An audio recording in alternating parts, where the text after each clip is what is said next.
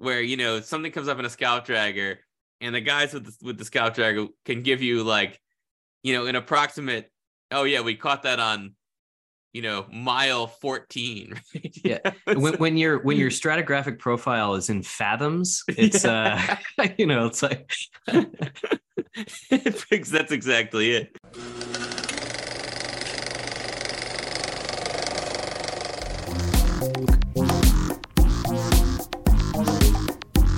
Brunswick Archaeology Podcast, featuring your hosts, Gabe Hrynick and Ken Holyoke.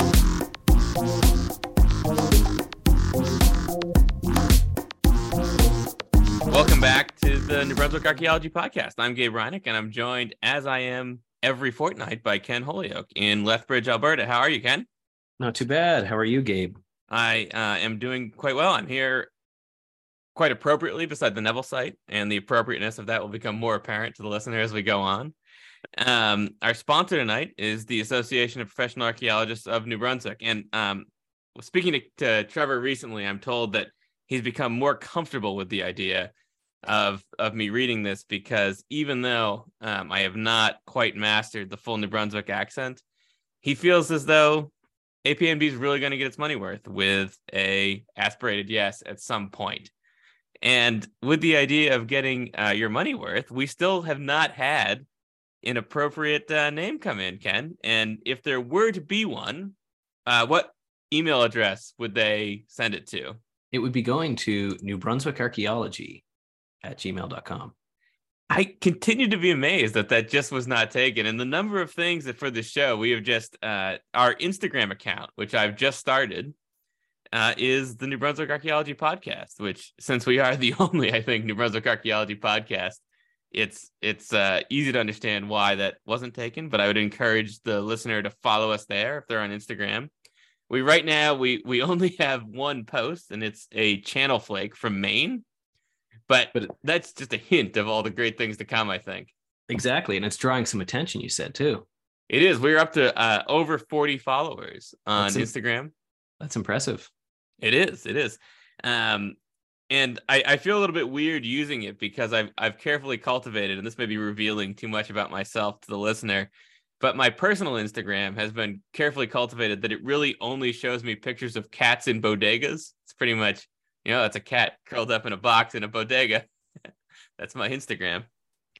So Ken, um, but if we we still do not have the appropriate name, as I was saying, and so when the winning name, if it were to come in, um, to rename this podcast over the next fortnight.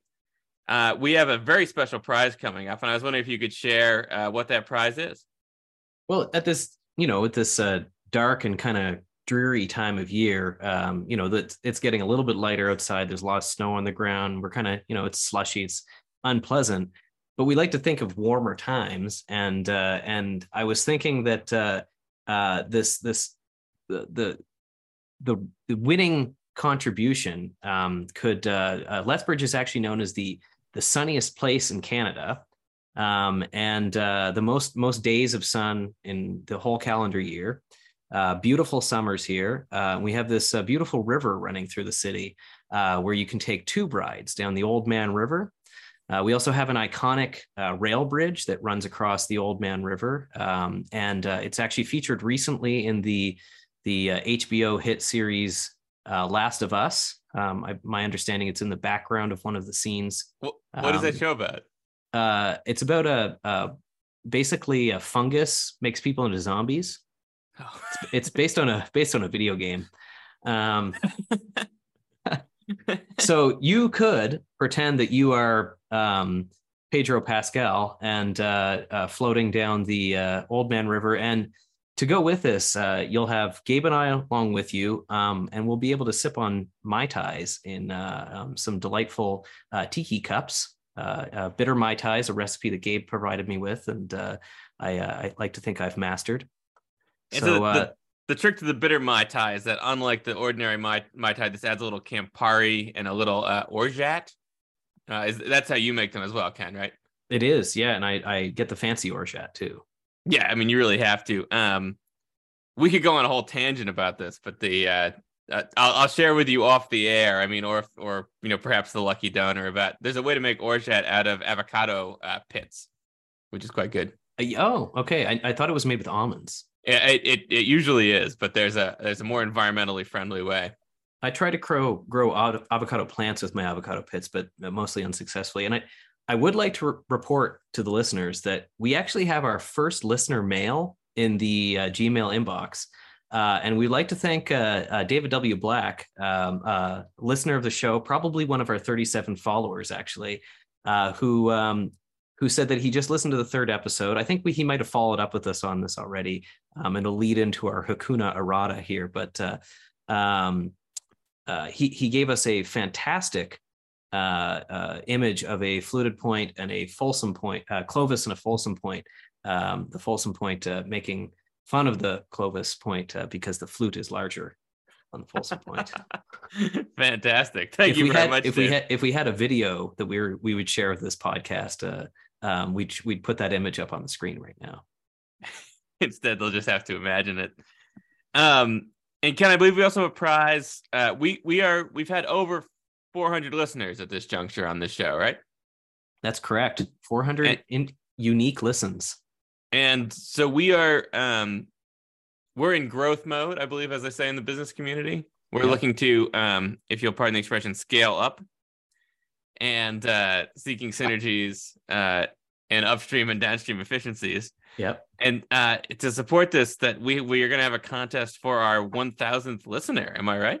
That's correct. Uh, and we have uh, we have a really unique prize for this one. Um, we're in a digital age. Um, you know, I've lost money on crypto, so why shouldn't you?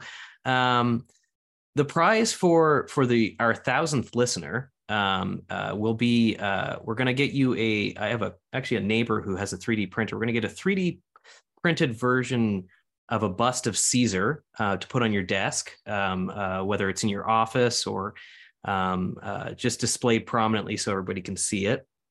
Um, and you, thousandth listener, will be the the exclusive owner of the first and only New Brunswick Archaeology Pod NFT showing the number 1000 on our, our all-time downloads list. And, and as far as I can understand, an NFT is basically a JPEG that you pay $1,000 for. And so, um, Ken, the, the F in NFT, it doesn't stand for what you think it does. It stands for fungible. Is that correct? that's right. That's right. that's, that's what I thought.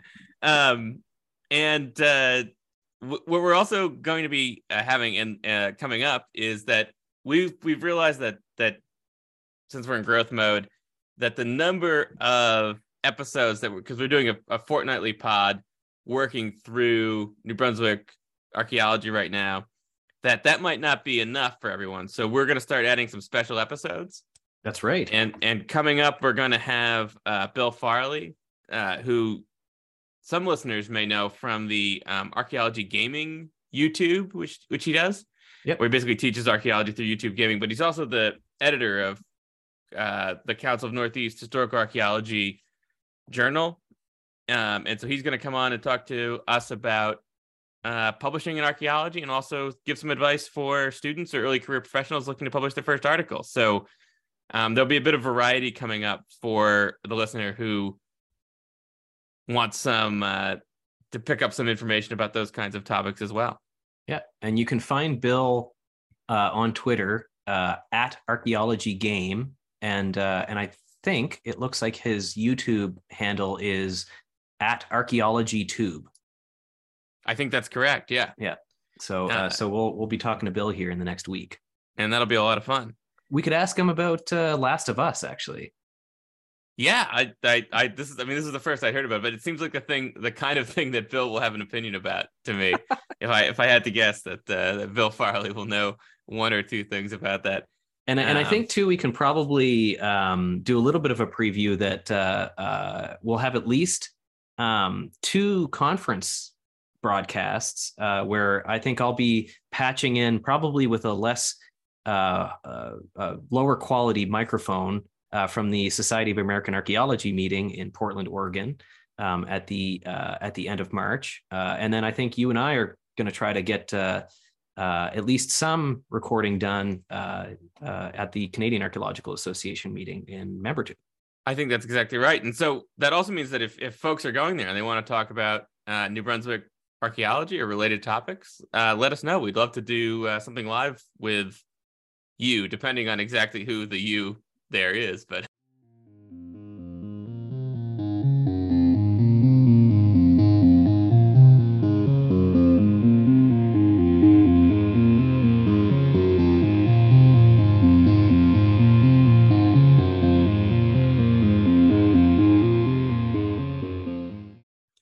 So Ken, I think I think we're on to Hakuna Errata, and we are proud to say this time this is this is going to be with, with, the this.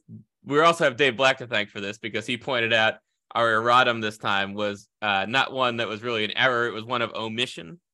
And this is just that that we got rolling on discussing the uh, different fluted points from around the world. And am I correct that we missed one from Siberia, Ken? That's correct. It's uh, so the a, site called Uptar in sort of northeastern Siberia, where they've found one um, sort of an isolated um, fluted point that's fluted on one surface as opposed to both of them, like you would see in, in North America, for example. And and uh, uh, my, uh, the, reading the article, essentially, this is uh, an isolated find. It wasn't in very good context. They actually don't know how old it is, um, but they make very clear that there's actually no um, no indication that this is at all tied to North American fluting trends. Um, uh, that this isn't, you know, sort of like a, a the the progenitor for for later fluted points in North America, but uh, it's just that it's another case example of of being being found there.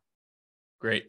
Um, and then when we were discussing, we also talked about that that there's some mention of stuff from the Middle Solutrean that looks a little fluted, but we weren't really going to get into that. We'll just sort of flag that for people are interested in chasing that down.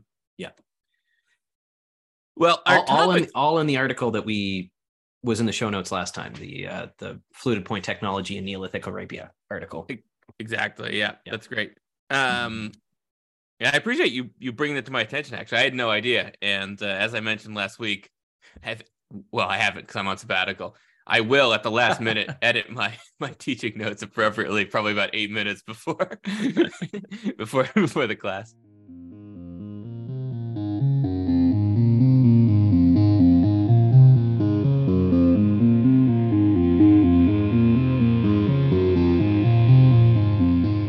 Um, so our topic this week, though, is uh, the early maritime archaic in the far northeast and but we're gonna of course narrow that down to New Brunswick like we do um, every week. And I thought uh, a place to start here would be that when I when I approach Maine Maritimes prehistory, there's there's pretty much three rules that I that I do so with, and and the first of these is that perceived population discontinuities tend to be the result of low archaeological visibility, bad preservation, or inadequate radiocarbon dating, rather than true population discontinuities my second rule is that Dave Black's hunches have tended to be correct. And my third is that I don't really trust rocks. I don't really think we should trust lithic sourcing. Ken's grimacing, you can't tell. Um, but the reason that that that that my rules here are relevant uh, for this is that what defines the early maritime archaic or the early archaic in New Brunswick or in Maine and the Maritimes is that it was essentially missing for something on the order of 5,000 years. There was this this basically this big hole in the archaeological record. And so you had on on the one hand 10,000, 9,000 years ago, something like that. You get the end of the Paleo-Indian period, which we talked about last week. And along with this, you get rising sea levels and with it, new and very productive marine ecosystems. But what we're not entirely sure about at this transition is what exactly kind of happened. So and this is going to be a theme when we talk about every transition in the archaeological record is trying to figure out what was going on. But we get the sense that um, in the northeast as throughout north america there's sort of this change from a kind of big game hunting specialization to something that's much more what they say in the anthropological literature as kind of quote broad spectrum end quote where people are exploring a wider array of resources. And so throughout North America, this stage, we could say, um, is called the archaic. Does that more or less fit your sense of the archaic broadly, Ken?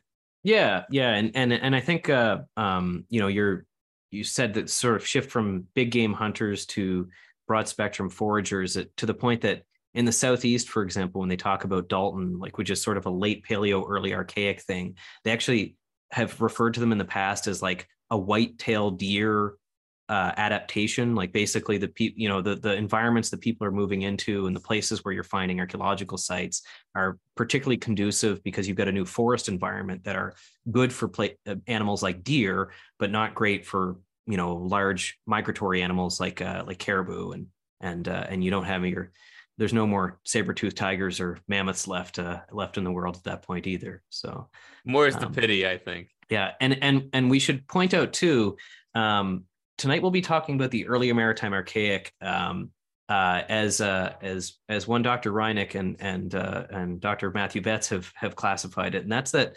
um, uh, conventionally within North America we would generally refer to early, middle, and late archaic. Um, and uh, what what Matt and uh, Gabe have argued um, is that within the maritime archaic, so in the Atlantic Northeast in particular, um, there's not a real sharp distinction between early and middle archaic. I mean, I don't know if there really is in a whole lot of places, uh, but uh, people like to break up time into packages.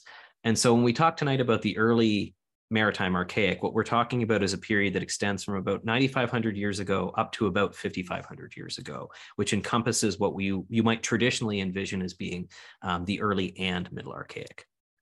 The uh, and and Ken, you know, speaking of these these ideas that I, I, think I was telling you, I was, I was joking with my partner earlier that that my major contribution to regional prehistory has been to eliminate two middles. First, the the middle Paleo Indian, and then the middle Archaic. Although I, I suspect they'll linger on despite my best efforts.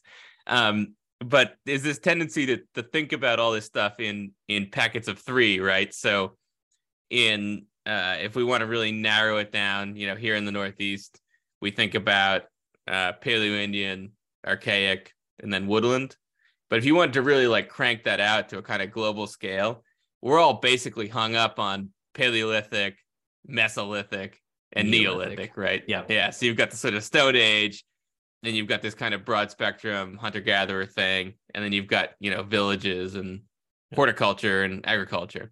Because people will always work towards living in a city you know. Well, absolutely. I mean, the uh, you've only recently gotten out of Toronto. Your your archaeology of North America still gets mailed there. It knows it knows where you live in your heart.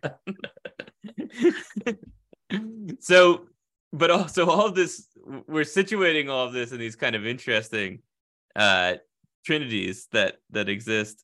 Um, but so climatically, what's going on? Uh, 9,000, 9,500, 10,000 years ago is we've got a warming trend, right? So there's really pretty dramatic environmental change. So lots of places that used to be um, lakes are becoming swamps. That's a that's a real thing. We're also in the um, Holocene now. Oh yeah. So what is the Holocene, Ken? Uh, it's basically the period after the last the end of the last glaciation. So so we enter human history in North America in into the Pleistocene um, and the Holocene is basically a period that extends from the end of the Younger Dryas period, starting at about 11,600 or 700 years ago, um, and extends right up to uh, present day, unless you are a believer in the Anthropocene, uh, which uh, which uh, would be that humans have modified the climate in such a way that since at least probably the 1950s, um, we've actually entered into a new geological epoch um, and so, so the Holocene is is essentially the next geological epoch after the end of the Pleistocene, which is the last major glacial period.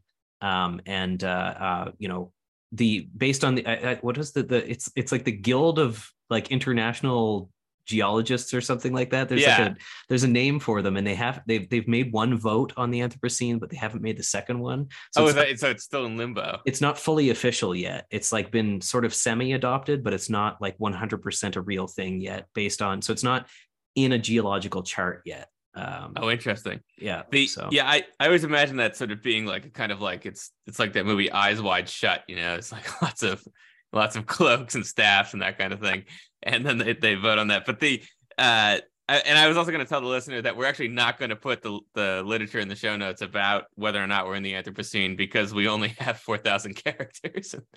so, you know, email me and I'll send you a Zotero file that yeah. includes some of the literature. So, but the point is it's warmer. And is it safe to say that because, you know, the, to, to whatever degree the Paleo were occupying a landscape pretty visibly unlike the one we currently inhabit. Whereas by the archaic, people are in a landscape that's more alike than different from the one we inhabit.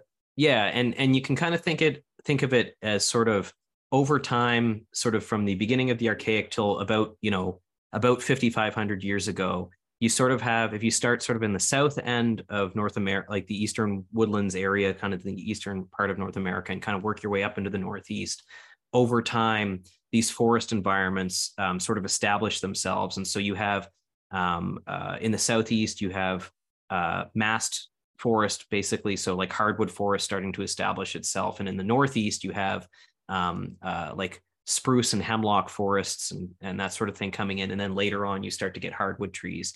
And with that, you have um, these broad spectrum foragers. So these, these archaic foragers now have sort of new sources of food um, uh, in in kind of a brand new, um, a whole bunch of new species of wetland plants, um, along with um, later on uh, uh, like mast fruits, so like acorns and and butternuts and and uh, um, and other like hardwood trees that produce fruit, uh, fruit that is is edible.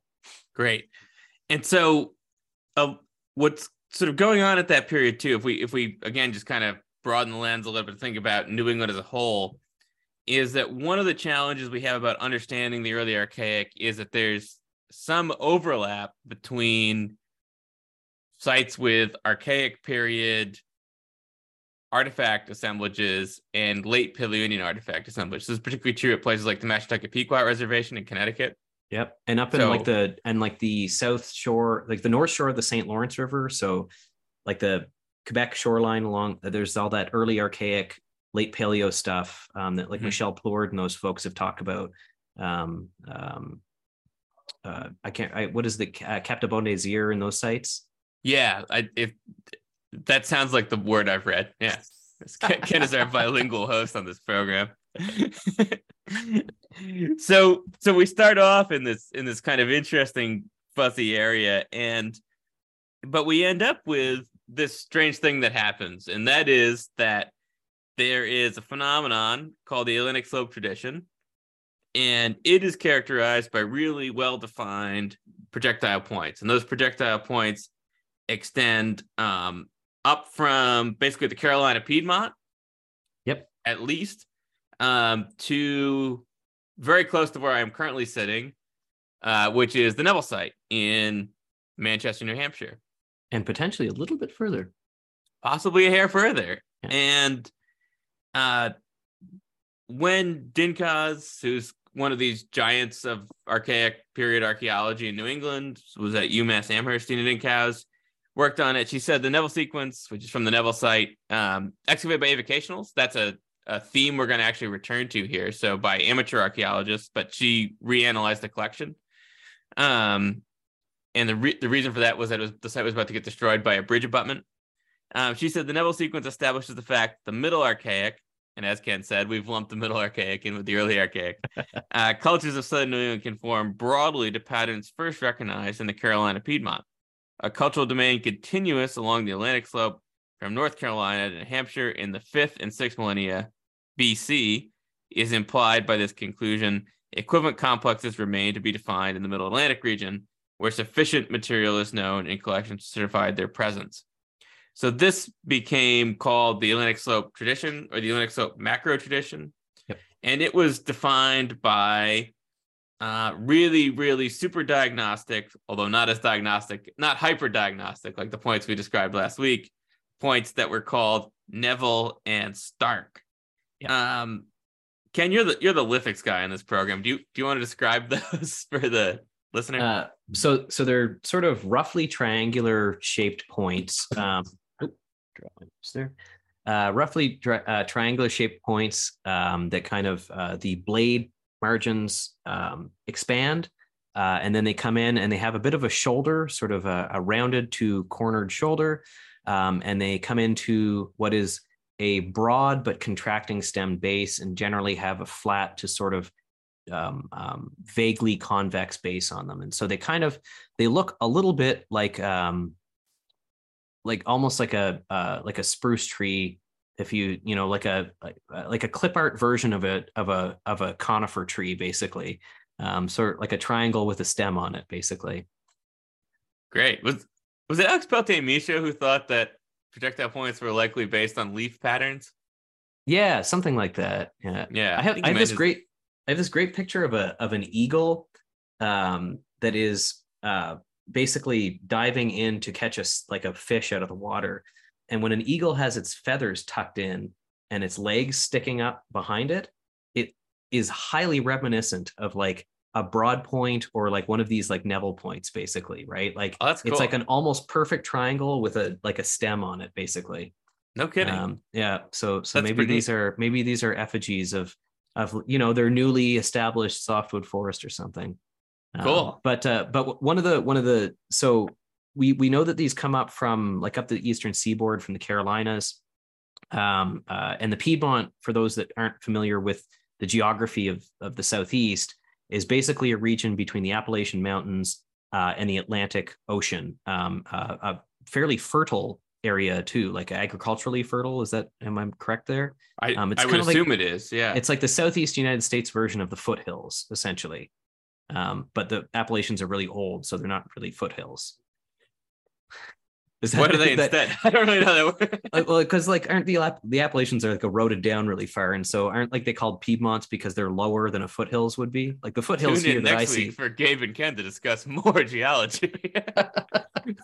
not we're not good at that stuff. But, um, but uh, but there's there uh, so Ken Sassaman actually kind of proposes this interesting idea about where some of these um, uh, Morrow Mountain derived point forms come from and suggests that um, uh, there may have been a group that actually originally was living in the northwest of the United States, um, in the Cascade Mountain region, um, and sometime around like nine or ten thousand years ago, journeyed down through central United States, maybe following the Missouri River, ended up in the southeast, um, and uh, and this projectile point form that they brought with them uh, um, this Morrow Mountain style uh, that that the Neville and Stark forms are kind of related to, uh, then persisted to move up into the Atlantic seaboard um, in terms of, and and he he envisions this as maybe um, a second group of people coming into the southeast um, and and maybe coinciding and, and living alongside groups that would have been Clovis descended populations in some ways. Great, and so um but the the sort of big thing that happens though when we're thinking about this in terms of New Brunswick or in terms of Maine or or the Maine Maritimes region is that there was not a visible archaeological presence in the region between you know 9000 or 10000 and 5000 years ago approximately. So this came to be termed in the literature the great hiatus. And this is a kind of interesting phenomenon in which it's one of these things in which for the most part people kind of knew what was going on um, but they still hadn't really figured it out. So there was this period where where there were not these kind of diagnostic stark neville points um, appearing at least not in any abundance in maine and the maritimes and so uh, these two guys ritchie and fitting they said well, there's not really any people because the boreal forest couldn't support a significant population. That was one theory. That's called the Ritchie Ritchie fitting hypothesis. Um, which is it, it works really well because fitting sounds like a verb in that. It's a little confusing to me. This, this, always really confused me when I was an undergrad. Like, uh, I, I recognized Ritchie, but I was like, what is he fitting? What is he fitting in here? Is it that the like he thinks that something else fits in the early archaic or and it's funny because it sounds like they weren't fitting. That's like the irony.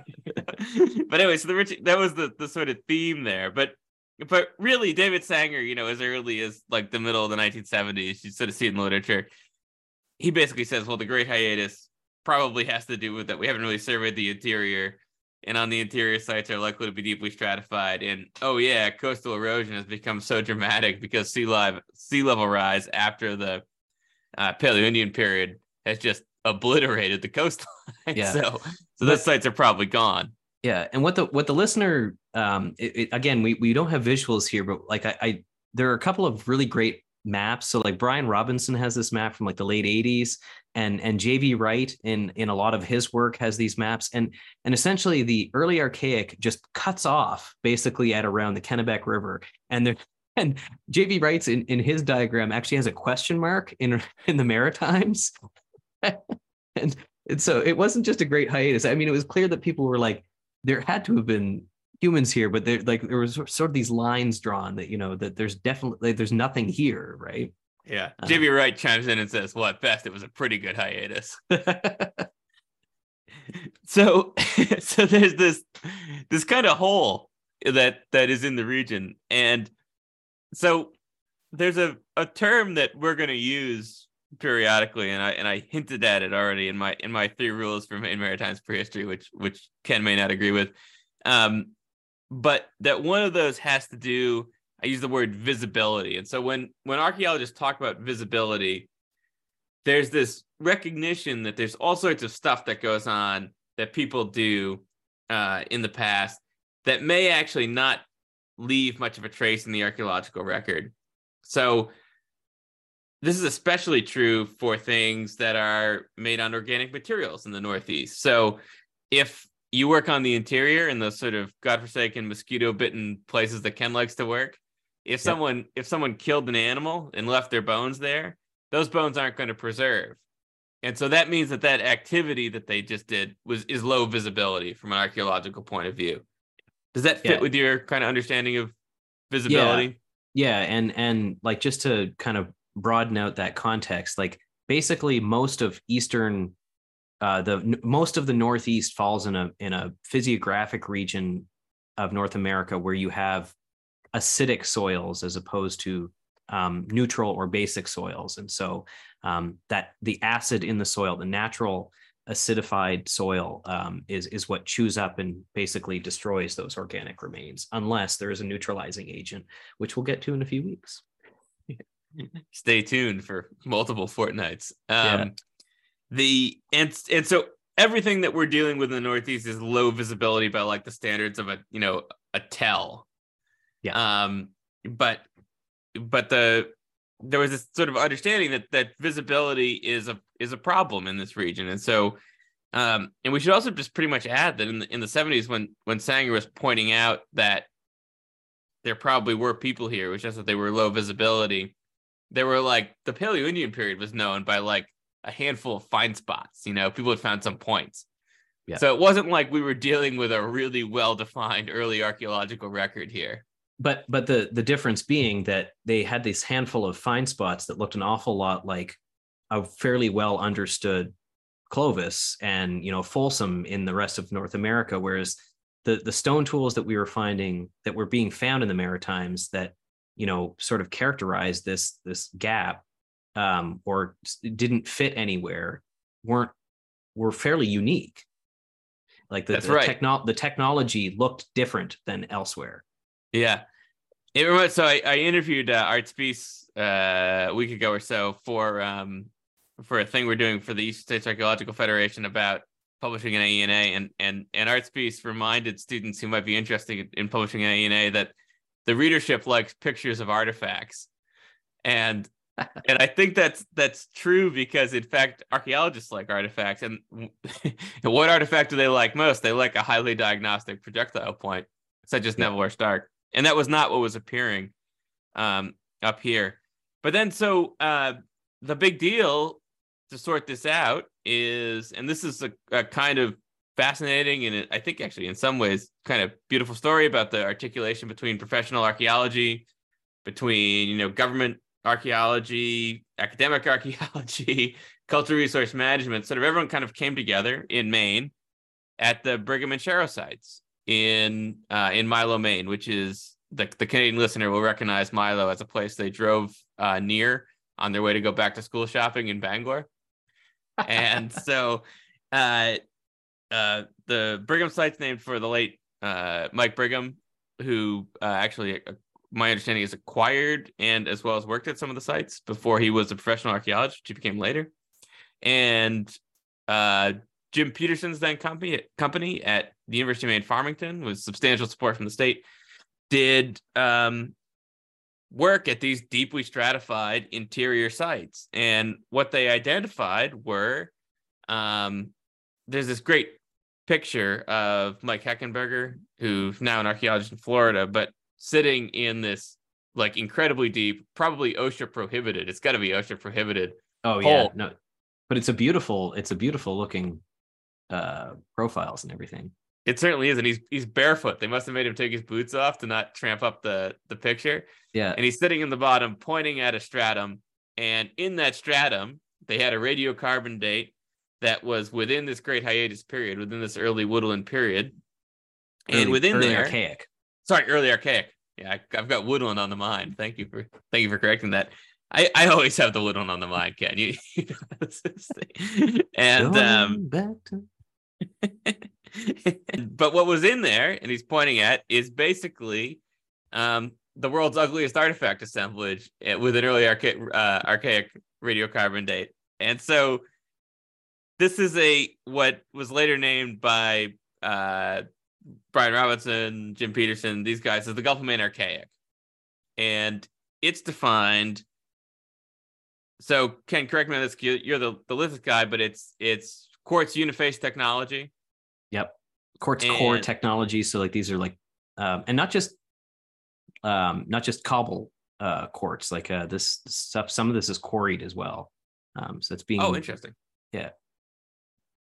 And what do they look like? Uh, well, they uh, they look like angular pieces of gravel um, until you look at them really closely, and you can see that they they have these um, modified um, uh, working edges. Um, they're like small scraping tools. They're kind of all they're very thick. Like none of these are very thin pieces. Um, clunky, angular. Um, what you would expect quartz, which is a a very hard material, but doesn't break um, like conchoidally in, unless in very small fractions. And uh, and it, it's sort of brittle and so it can shatter sometimes. But so this stuff kind of reflects what that looks like. But but there was a clear technological strategy um, with a lot of these that was probably some kind of like bipolar so anvil crushing technology where you place a piece of quartz on an anvil and you hit it with another uh, uh, uh another percussor which we and i don't need to describe that what that is because i think we we covered that in an early episode. I think we did, yeah. Um, and uh, and then a lot of working edges and that kind of thing. Um, and so yeah, so this quartz core technology or quartz scraping technology was was prevalent um, uh, along alongside um, choppers, um, uh, gouges, so like large heavy groundstone tools um, made on pretty dense materials.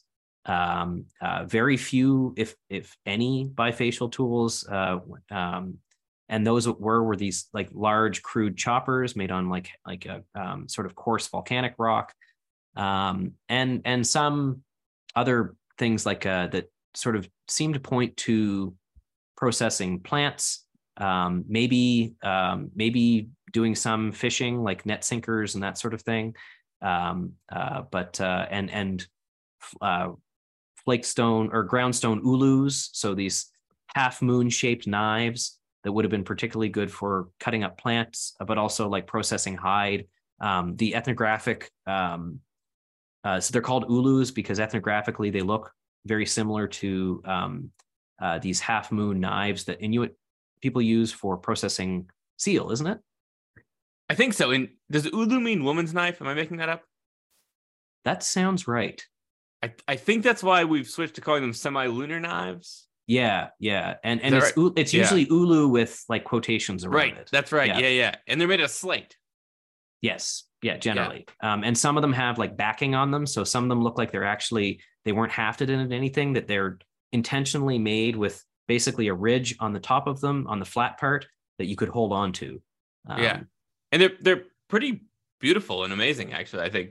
Yeah, looking artifacts like they're very visually striking. Yeah, and stone rods and stone rods. And am I right that we still don't really know what stone rods were for? No, no. Uh, like I've argued that this is. Uh, I think I've told you this before. This is a part of the archaic phallic tradition. Um, Something that you've you've recently published on to to some certain degree, but uh, but I think the the thinking is that there's probably. So what was the site that um, that Sanger um, that there there was the Rod Quarry production site. What was that called? I'm not Um, sure. yeah, and, and Sanger talked about um, the site Gilman Falls, which is uh, which is in Maine, um, and they they found what appears to be a quarry, basically, um, and workshop for the production of these groundstone rods, and and I think it's in this paper that uh, that Sanger speculates that some of these rods might be being used to actually like grind out the the gouges themselves, So it'd sort of be whetstones. kind of like whetstones, basically. Yeah. Neat.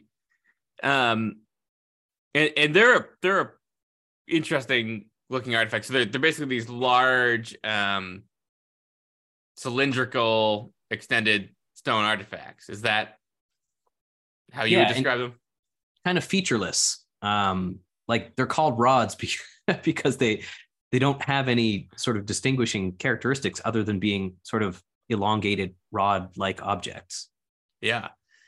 And so when this what was called the Gulf archaic tradition was identified, it um it turned out that it actually had had analogs as far south as at least the Mashantucket Pequot Museum.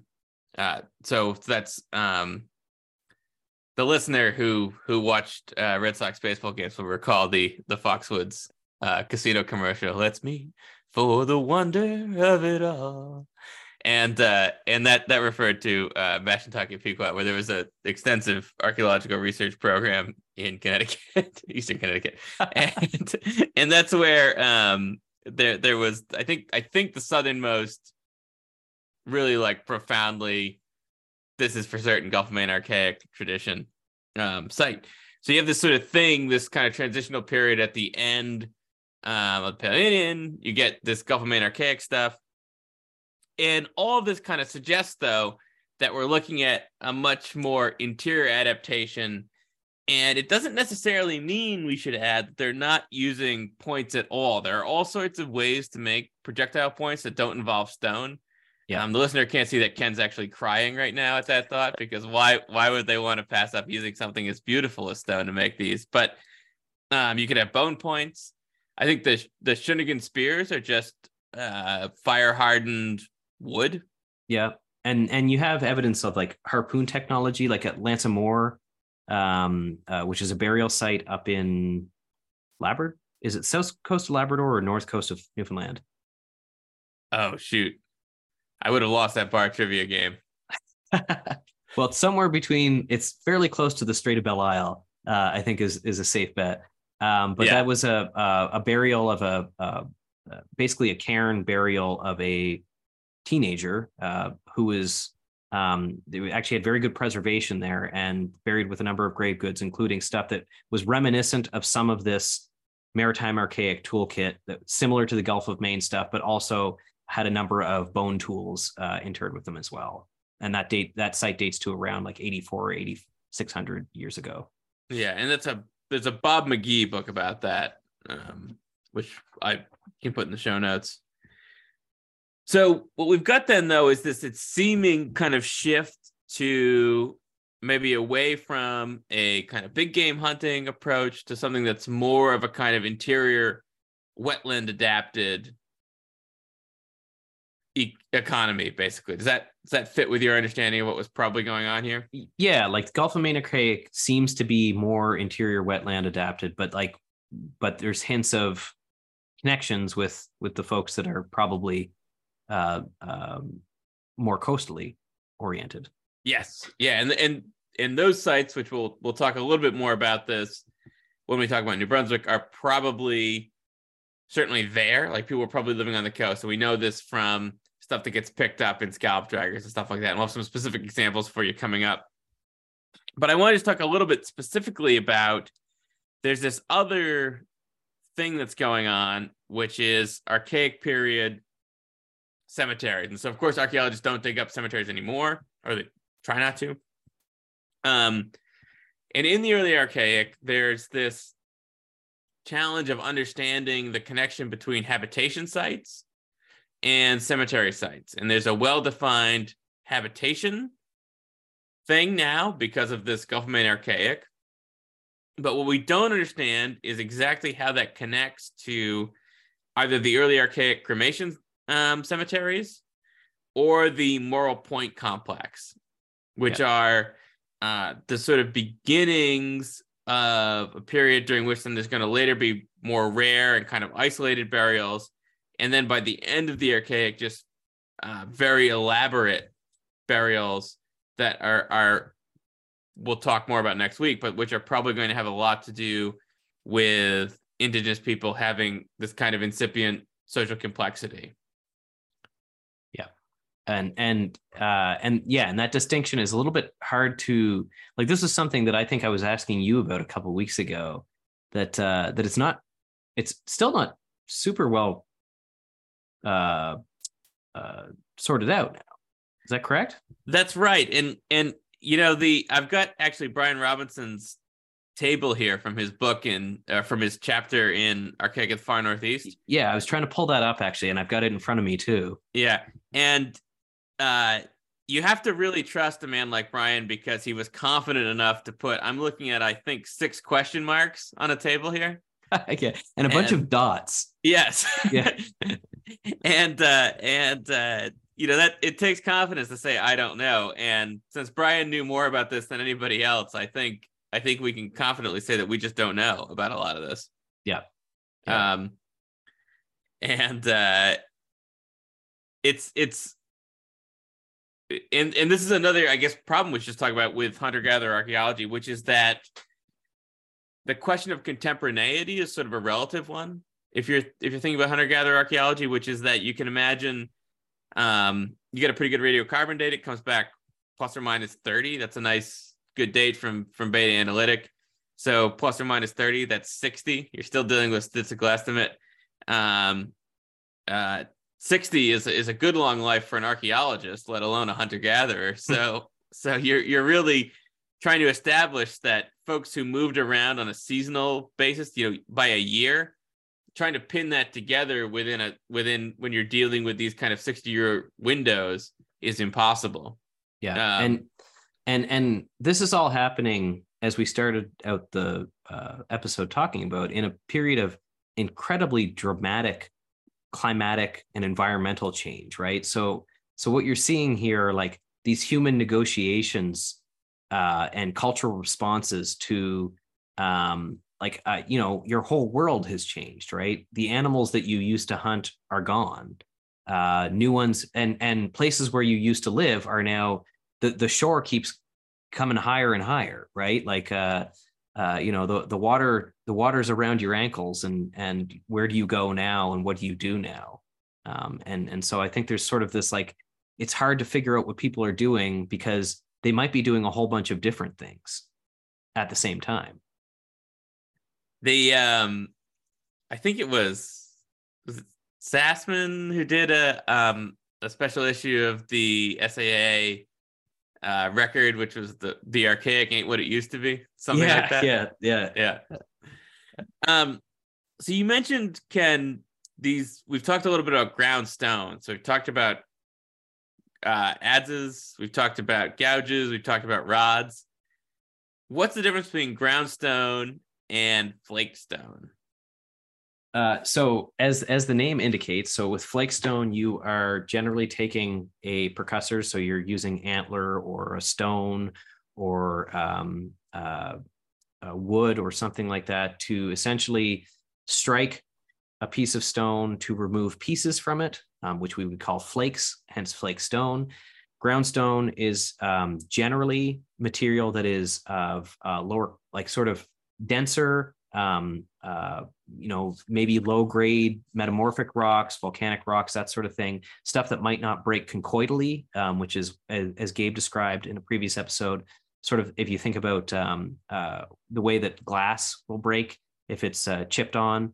Um, uh, and so groundstone material is essentially ground down with some other implement. So uh, some kind of abrasive stone uh, that will polish up a rock, generally a heavier, denser rock, to um, a, a, usable tool. And and we think that a lot of this stuff is probably associated with um, heavy woodworking uh, because you now have forests establishing themselves that provide you with the type of wood that you could you would require new types of tools to um, to to process. And so uh, I'm glad you brought that up, Ken, because so you you and I spent some time in uh, a canoe that felt like it was a dugout once. The uh, was it, it, it was certainly heavy enough to be. Oh man, it was, it was a 38 foot chestnut canoe or something that we were. it was it's uh it's a sizable it's a it's really a pond canoe. I think. Uh, yeah. It's technically a lake canoe, but yeah, um, we set it on top of my Subaru, and it it just straddled the roof rack, which I thought was great. Yeah, it was longer than a 2003 Outback, which uh, which is a pretty is a feat in and of itself. yeah. Um, but so there's there's a lot of questions about dugout canoes, birch bark canoes, and when um one starts to be made in the region. Yep.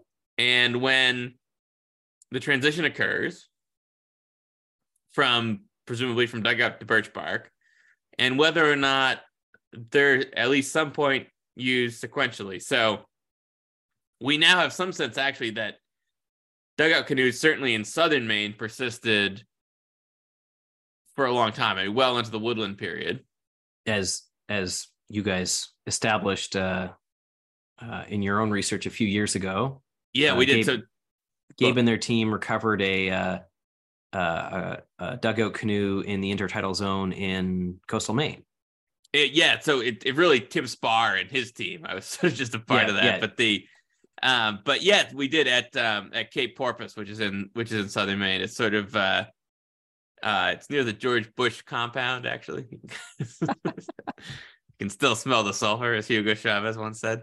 And um, but uh, the the and and David Sanger at least hypothesized that you don't really need groundstone to make dugout canoes because my understanding is that you can basically burn these logs until you actually could just go after it with flakestone and hollow it out. So you would sort of have kind of a slow, controlled burn on the interior of these logs, scrape them out, kind of with like groundstone, uh, sorry, with flakestone hose, yeah, to, to make a, a dugout canoe. Yeah, and and he was talking too, like I think he was specifically saying that gouges, like the so the the kind of diagnostic um artifact that which is I think gouges are pretty unique to the like Maine Maritimes region, like or the, the, the Gulf of Maine archaic region, sort of northern New England, right?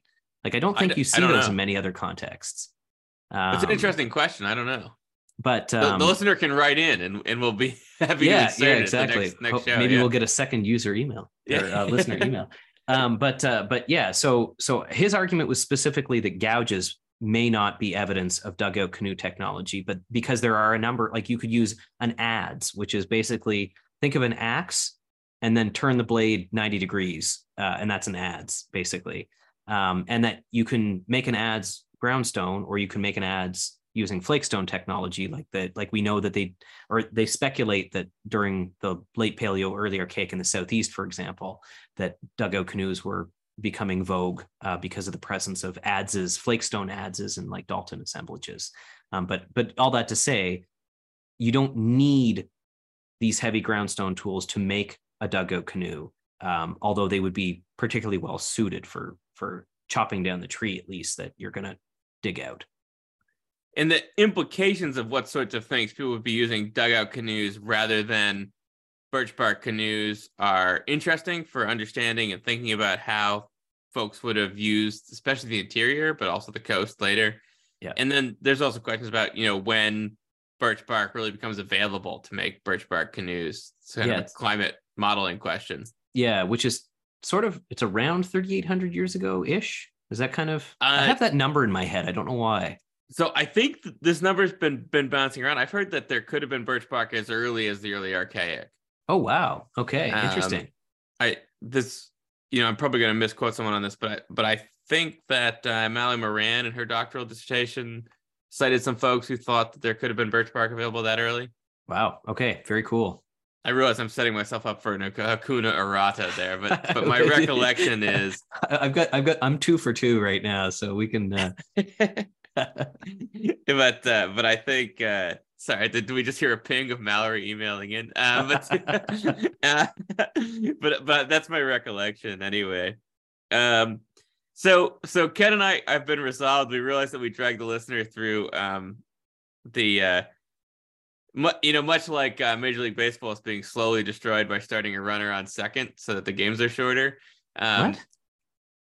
In in the in extra innings now, they'll the and in the tenth inning and later they start a runner on second base.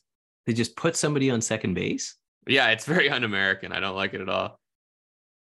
Is this like this is like in regular season? This isn't just like Grapefruit League. This is this is the regular season. You know, yeah. Huh. Yeah, it's um that's a pretty dumb rule. It's an extremely dumb rule. I mean, it's we could turn this into a sportscast show, but the uh, but but the listener does not want to hear a repeat of the same conversation I've had with my father 16 times about the destruction of Major League Baseball. So, but but what I meant to say was that that we realized that we ran um I believe an hour and 48 minutes last time. Yeah, yeah, well, and and we're I don't know, we're coming close. Yeah, we may do this again, but but we are actually committed to trying to keep this in bite-sized parcels. So I'm going to do a quick review on what we've talked about now, and then I think we're going to get to New Brunswick. Does that sound yeah. good, Ken? Yeah, sounds good. So basically, there was this this period of time between about ten thousand years ago, five thousand years ago.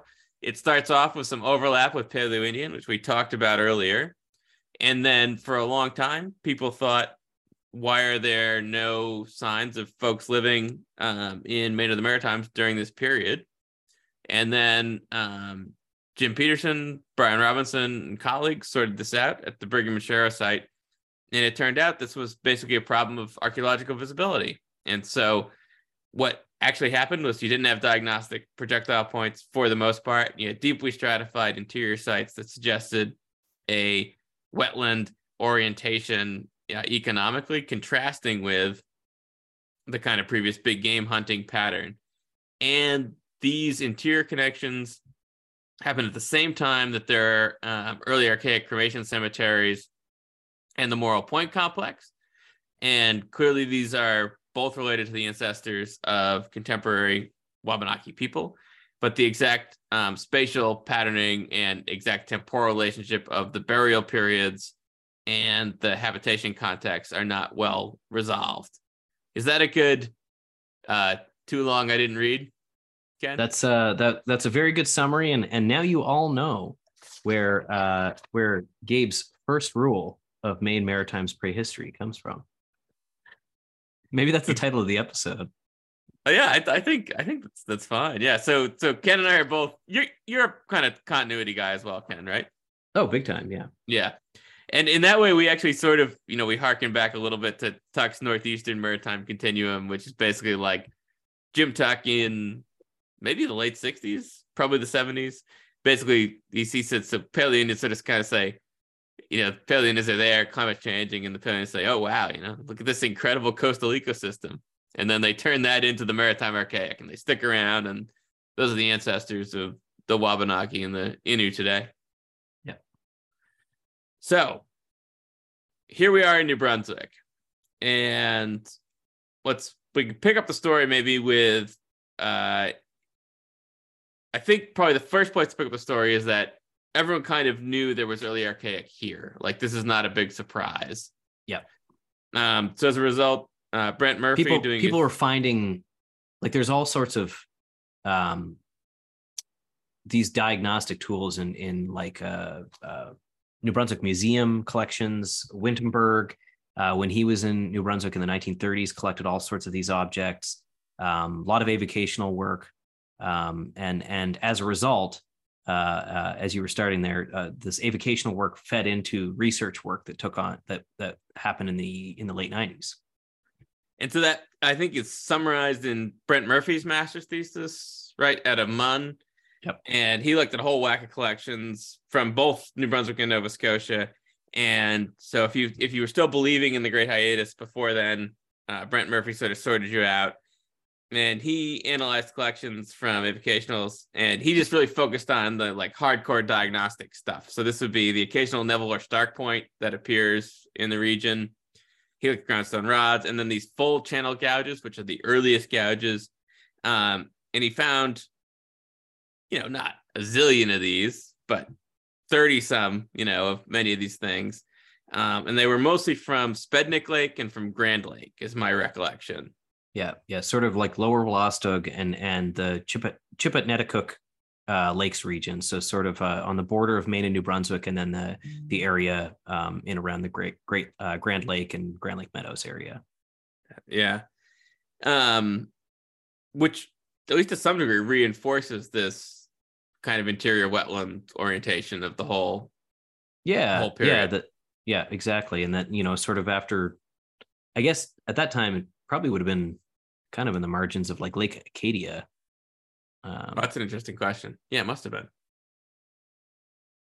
They, which, uh, we, which we don't really know know the we have very poorly defined limits of and and it's it, uh, you know something I've scratched my head about several times. Yeah, I was just gonna joke that you should just insert that at various points for the remainder of this of this season. You just say, and that was near the margins of Lake Acadia. as as we you know just did you know Cahokia was near the margins?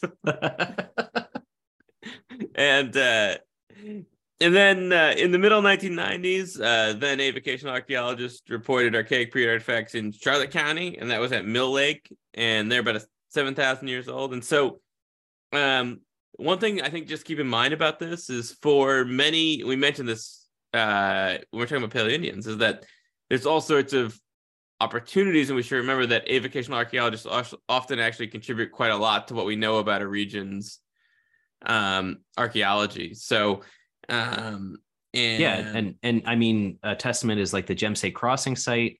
Um, there's uh, which is in the Lower Wolastoq along the Jemseg River. Um, there's pretty clear, probably like Middle Archaic uh, occupation there. Um, some artifacts were found during the mitigation work in the 90s, um, but they they were kind of cued into the potential for early and middle archaic uh, um, uh, occupation at the site because of um, the their work working with avocationals and, and private collections in that area uh, where people had recovered, you know, uh, these semi-lunar knives and gouges and that sort of thing that are diagnostic to that time period.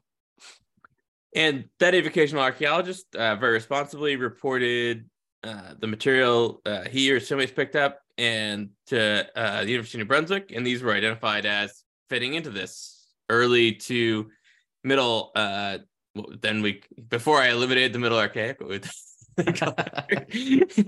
and uh, and then uh, went on to do a master's thesis, and so these sites were later the subject of an MA thesis by uh, Brent Suttie, and then we should also discuss so we're sort of filling in the blanks here.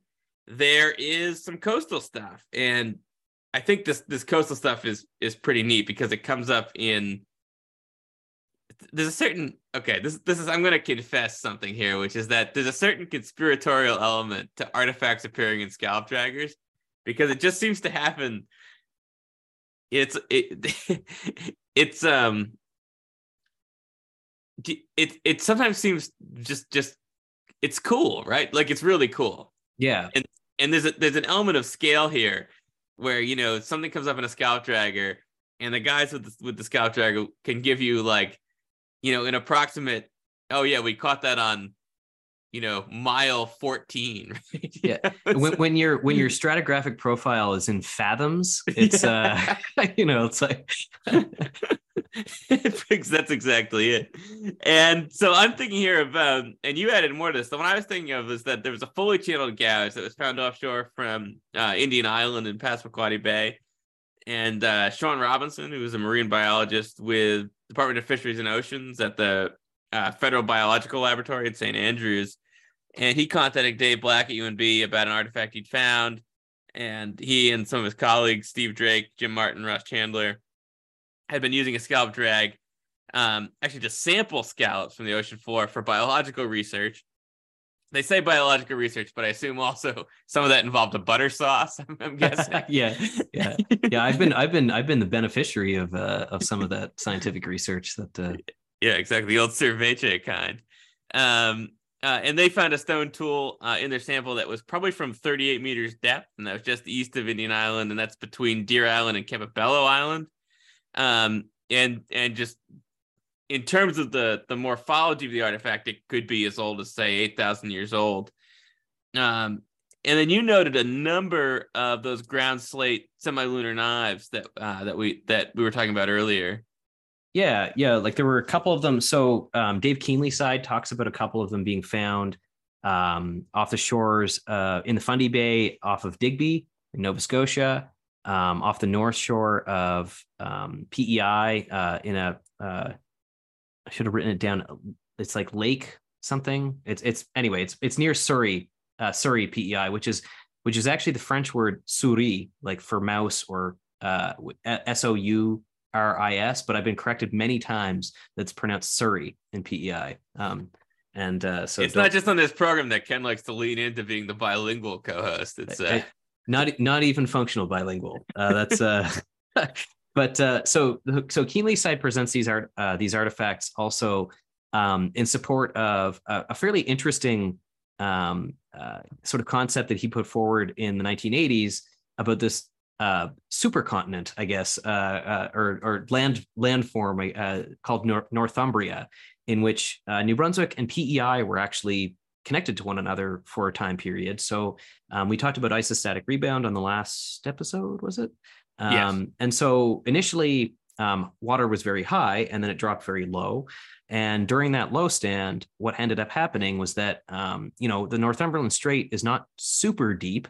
Um, there's parts of it that are only about 35 meters deep, which is actually not very deep uh, in terms of uh, if you're talking about like salt water. Um, and so for a time, uh, North uh, New Brunswick and PEI were actually connected to one another, probably as early as 10,000 years ago and up to about five to 6,000 years ago. Um, and so there is actually a drowned landscape that exists between New Brunswick and, and PEI, um, where I, am not certain if there's ever been actually anything pulled up from scallop draggers on the strait itself.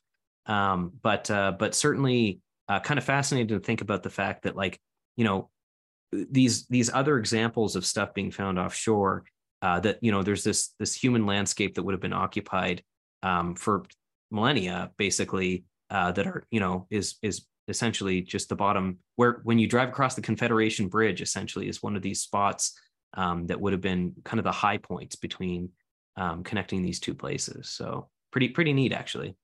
Yeah, it's very neat.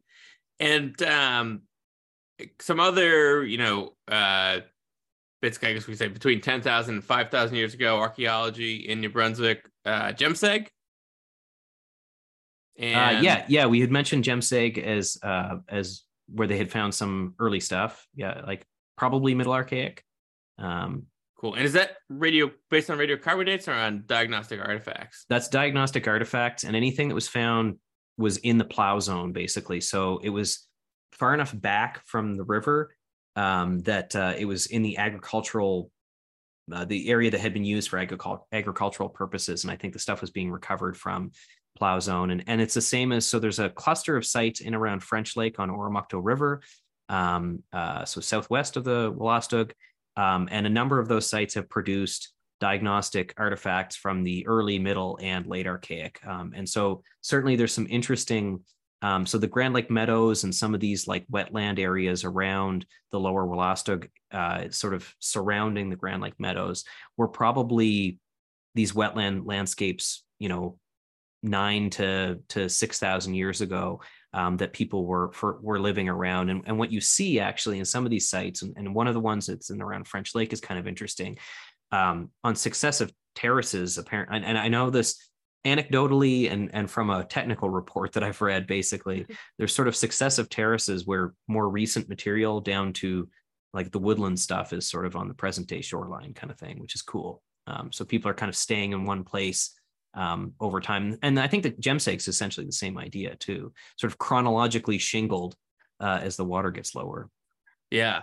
It, it so we we've been saying woodland and and and uh, you probably the we suspect that most people that are tuning in here know just about as much about this as we do at this point, but they, but we but Woodland we made about three thousand years ago and more recent. Yeah. Uh, yeah. And then uh project you worked on, Ken, the, the Sisson project. Yeah, and so Sisson um, was a, a, CRM project basically for um, impact assessment for a potential tungsten molybdenum mine. Um, and uh, during the I'm testing, sorry, what what what kind of well, actually, I've got, I've got a tungsten ring on right now. So tung- tungsten and molybdenum, they're like rare metals. Can you make a ring out of molybdenum though? I don't know. I don't actually know what molybdenum is, um, but it's a precious metal, I think. Yeah, Um, yeah. but or not it's the- precious enough. Or it's the stuff that they put in Chinese food. It's uh, uh, Um, so uh, at Sisson during testing, we identified in a couple of test pits um, diagnostic projectile points. Um, so I think two Stark style projectile points, um, uh, a couple of pieces that look to be fair, like like reminiscent of like Neville, made on the same kinds of material you would expect that stuff to be made on Which um, kind of is coarser grained, like low grain metamorphic rocks and volcanic rocks, stuff like not really like pretty translucent cherts like the Paleo Indian folks liked. Um, and uh, and a number of artifacts that were um, uh, consistent with what you would expect to find with this Gulf of Maine archaic tradition. And what's kind of interesting about the site is that you don't always find Gulf of Maine archaic and those project- projectile points together in one spot. And so, um, uh, you know, uh, basically, as it stands right now, the site was uh, we worked on it one season, another company worked on it this uh, uh, the next year, um, and uh, there's a couple of technical reports about it, but it's never been published on. But but kind of fascinating because it it may be the farthest north that a Stark Neville component has ever been identified. Actually, Yeah, I think that's really interesting. And, I, and so, so one of the kind of take home points here is that when we're talking about these kind of boundaries in uh, before European, we're we're talking about you know dotted lines on the map, not not thick sharpie lines on the map, right? So it's not as if there weren't the there there aren't the occasional stark Neville points up here. It's just that there's also this this it's the the bigger footprint is the Gulf of Maine archaic. yeah, yeah. Yeah. Um, well, Ken, I, I think we're, we're perhaps our, our bottles of Courvoisier are, are getting closer and closer to uh, half empty. And we may want to, in the interest of getting the, the listener to bed on time, switch over to our hit pieces. All right, let's do that.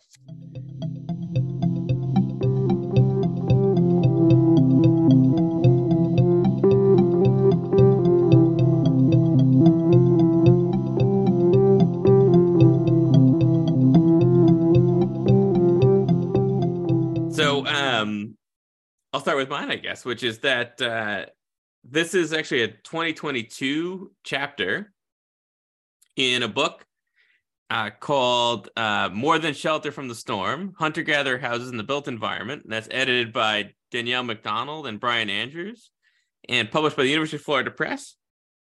And the article is by Christopher uh, Wolff. He's at SUNY Albany. He's a friend of mine, actually, friend of yours too, I think. Um, and it's called The Longhouses of the Maritime Archaic Increasing Complexity or Regional Resistance.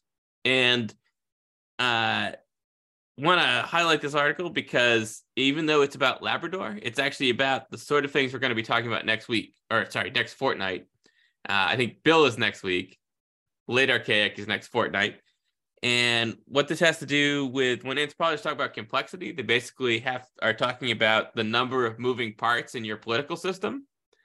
And this is one of those questions about how complex do hunter gatherers get? And this is what Chris talks about in this article.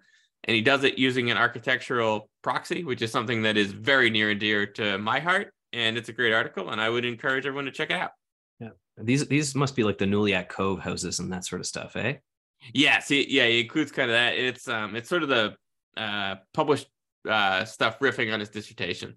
Yeah, cool. Yeah. Uh, also, the editor of the uh, Northeast Anthropology Journal. That's right. We should actually we should get him on to talk about that at some point. That would be great. Yeah. Yeah. Be. Um, so my hit piece this week, uh, I actually have two. Um, uh, the first one is an update on the advancement of Canadian heritage, uh, heritage uh, legislation at the federal uh, federal heritage legislation. Um, and that is that on March 9th, uh, so next, uh, what is that, next Tuesday? Uh, next Thursday. uh, yeah. uh, Yeah, next yeah, Thursday. from today, yeah. um, The uh, the bill um, uh, will be advancing to so Bill C twenty three, um, uh, the Historic Places Act. I I don't have my shorthand in front of me, but it'll be moving to uh, it'll be in front of the House. Uh, second reading. Um, my understanding is it's got somewhere between about forty and an, forty minutes and an hour and a half of debate left on it. Um, so for those of you who have some time to kill uh, in the afternoon, uh, or maybe in the morning. I don't know what time it's going to be, but uh, you can tune into CPAC, uh, which is the Canadian.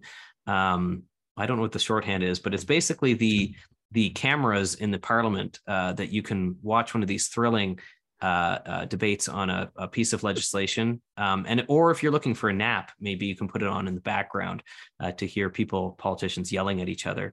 Um, and so um, sorry, I just Basically- interrupt. I'm hearing the CRM people saying that well, that's billable hours. I can do that on the. I can take a nap and I can bill it. there you go there you go Yeah. and uh and so um after debate um it sounds like there's a kind of a you know support for this moving forward uh this bill will then go to committee to be studied further and um uh as a representative so the chair of the advocacy committee at the canadian archaeological association the caa has been involved uh, with what uh, it's been called the heritage consortium and so it's a group of heritage organizations from across canada that have reviewed this bill. Um, we have a, a heritage lawyer who's actually been incredibly helpful and kind of like breaking down terminology and that sort of stuff.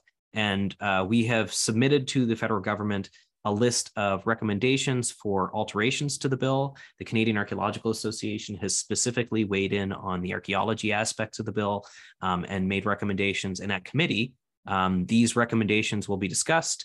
Um, uh, there will be people that sit in front of the committee and justify why we think those recommendations are valid, why the bill should be tweaked, uh, and uh, it'll go back to the House sometime in the next couple of months. I, you know, the the exact process uh, I'm not sure, but uh, I will continue to get updates and and I will update you, the listener, on this exciting exciting process. And then, um, and my second hit But piece sorry, just just, just just to chime in on that real quick. And so and so, our, our I think our shared view on this would be that this is positive because these are at least small steps, maybe shuffles towards Canadian federal heritage legislation.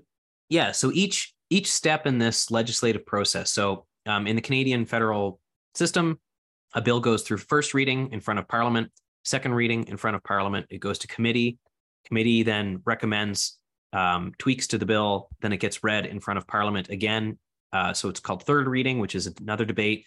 And then if it's voted on by a plurality of members of parliament uh, it is passed into legislation and then goes to the senate for uh, another review, basically. Uh, but generally, the Senate doesn't reject legislation that's been approved by the elected members of Parliament. Um, so we're we're we're on the cusp of legislation that is akin to what the Americans had in the 1930s. It, there's been a great hiatus in Canadian heritage in legislation. Canadian federal heritage legislation. Yeah. Um, and then and then a brief secondary hit piece is uh, uh, Gabe drew drew my attention to a really uh, a really interesting um, issue of the Advances in Archaeological Practice, which is put up by the Society of American Archaeology. Uh, this is actually open access. Um, so for any listener who doesn't even have uh, library access, you can look this up.